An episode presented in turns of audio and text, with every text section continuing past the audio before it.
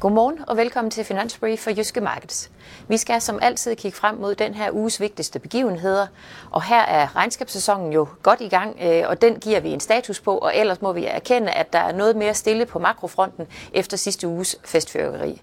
Men inden vi dykker ned i de begivenheder, der er i ugen, så skal vi som altid have et kig tilbage på sidste uges udvikling på de finansielle markeder. Og som man kan se på tabellen her, øh, jamen så var det altså en rigtig god uge for, invester- for investorerne øh, med meget øh, solide stigninger i det ledende aktieindeks både i Europa og i USA.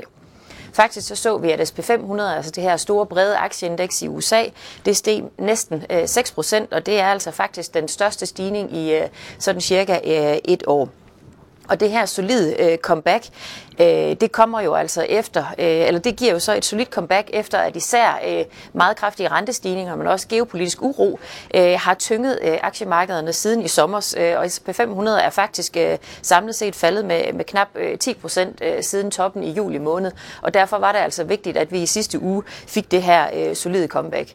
Og den eufori, kan man nærmest kalde det, der var på aktiemarkederne i sidste uge, øh, eller forklaring på den, det fremgår altså også af tabellen, fordi der kan man altså se, at øh, renterne de fandt øh, ganske markant øh, tilbage i sidste uge, og i øvrigt var der også et øh, pænt fald i olieprisen, og det var altså noget af det, der var med til at løfte øh, risikovilligheden. Hvis vi så prøver, øh, kan man sige, at løfte os øh, lidt mere øh, op i helikopteren og kigge på et lidt længere perspektiv, jamen så må vi erkende, at det aktierne i en lang periode har taget pejling efter, det har faktisk været netop renteudviklingen. Og den 10-årige amerikanske rente, den er altså faktisk steget mere end 1 procentpoint siden i sommer. Og det er altså noget, der i den grad har gjort ondt på aktiemarkederne og har været med til at trække ned i aktiekurserne. Og derfor må man også bare erkende, at det i den grad blev hilst velkommen af investorerne, at Fed, altså den amerikanske centralbank, i sidste uge var ude og signalere, at rentetoppen øh, formentlig er nået, og at det altså er slut med renteforhøjelser.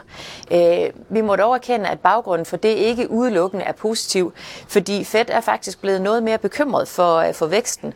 Og øh, da vi så samtidig fik både en amerikansk jobrapport i fredags, øh, og også nogle vigtige konjunkturindikatorer, som alle sammen skuffede, jamen øh, så var det altså noget af det, der satte ekstra tryk øh, nedad på, øh, på renterne. Øh, og det, der jo så ligesom øh, sker i øjeblikket, det det virker til, jamen det er altså, at øh, dårligt nyt på vækstfronten, det bliver vendt til godt nyt for aktieinvestorerne, fordi det er med til at trykke øh, renterne. Og det er altså en udvikling, der godt kan fortsætte øh, i en periode, ikke mindst fordi vi, øh, tro, selvom øh, vi har fået nogle skuffende vækstsignaler, jamen så er væksten altså stadigvæk øh, ganske fornuftig i USA. Og derfor så kan den her øh, udvikling godt fortsætte en periode endnu. Men øh, der er heller ikke nogen tvivl om, at når vi når længere hen, jamen så vil øh, svagere vækstsignaler altså også være noget af det, der kommer til at presse aktiemarkederne, fordi det jo ligger et pres nedad på indtjeningen. Og det er jo ikke mindst øh, aktuelt, fordi vi jo altså stadigvæk har en mild recession liggende i prognosen, når vi kigger på øh, amerikansk økonomi. Og det er altså også noget af det, øh, der leder over til øh, naturligt øh, til det her næste tema, vi har i Finansbrief i dag, nemlig regnskabssæsonen. Og der går vi jo ind, kan man sige, i den sidste fase af rapporteringen for tredje kvartal, og derfor giver det mening at give en status nu. Og på samlet niveau, der må vi sige, at indtjeningsvæksten med 2% har vi en indtjeningsvækst samlet set i USA, mens den faktisk falder med 13% i Europa. Størstedelen af det her, det er altså udsving fra, øh, fra råvaresektorerne, og hvis vi hiver energi og materialer ud, jamen så er der altså en indtjeningsvækst på omkring 8-9 procent øh, indtil videre i både USA og Europa.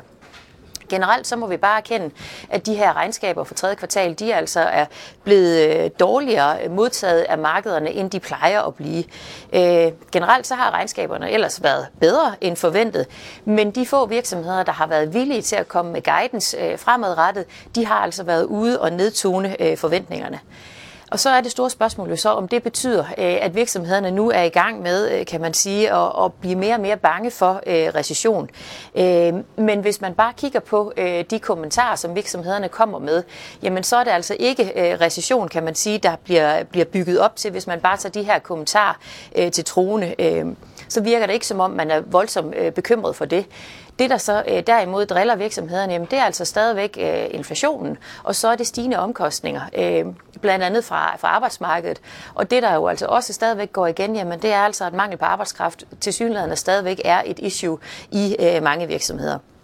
Så den overordnede konklusion indtil videre på regnskabssæsonen, jamen det er altså, at de amerikanske virksomheder øh, ikke kan bekræfte den her meget stærke øh, BNP-vækst, vi fik i, i tredje kvartal. Men der står heller ikke, kan man sige, øh, recession skrevet hen over øh, regnskaberne. Øh, når man kigger på de europæiske regnskaber, jamen så er det der mere tydeligt at se, at virksomhederne øh, er presset. Øh, og det er altså heller ikke så underligt, fordi vi jo altså også har set, at de europæiske vækstsignaler har været noget sværere end, øh, end de amerikanske. Det, vi dog, øh, det, der dog er interessant også lige at holde sig for øje, jamen det er faktisk, at øh, de europæiske aktiekurser øh, har klaret sig nogenlunde på linje med de amerikanske, siden den her øh, regnskabssæson øh, gik i gang. Det, der så også lige er værd at nævne her til sidst, jamen det er jo, hvad der så ligesom kommer af begivenheder øh, på makrofronten. Og der må vi jo bare sige, at der er lagt op til en meget mere stille uge, efter vi jo havde nærmest et festfyrværkeri af vækstsignaler og øh, begivenheder i øh, sidste uge. Der er dog nogle enkelte fikspunkter, som det stadigvæk er værd at holde øje med. I dag får vi for eksempel øh, Feds udlånsundersøgelse, som vi øh, forventer kommer til at vise, at bankerne stadigvæk øh, strammer kreditvilkårene. Og det lover på ingen måde godt, hverken for investeringsaktiviteten eller for øh, den generelle vækst i øh, USA. Vi hører også øh, fra Paul, som jo er chef for, for Fed. Øh, han taler på torsdag, men vi forventer dog ikke, at der kommer nye signaler fra ham efter øh, Fed-mødet i onsdags. Fra Europa øh, kommer der også et par øh, nøgletal, vi holder øje med. Øh, det gælder blandt andet producentpriserne, som vi forventer stadigvæk viser et aftagende inflationspres. Dog ikke øh, i tilstrækkelig udbredt grad til, at øh, ECB endnu er villig til fuldstændig at erklære sejr over inflationen. Og det forventer vi altså heller ikke, at Christine Lagarde, øh, ECB's chef, gør, når hun øh, på torsdag øh, taler. Sidst men ikke mindst, så kommer der øh, nyt fra forbrugerne i øveområdet øh, i form af detaljsalget, og der forventer vi altså et nyt fald, øh, og dermed jo også, at det vil vise, at øh, øh, de europæiske forbrugere stadigvæk er under pres, og det er altså også noget af det, der har været med til at trække væksten ned i gear i Europa, som jo faktisk har oplevet stagnation nu fire kvartaler i træk. Med de ord er vi nået til vejs ende i øh, Finansbrief for i dag. Tak fordi du så med.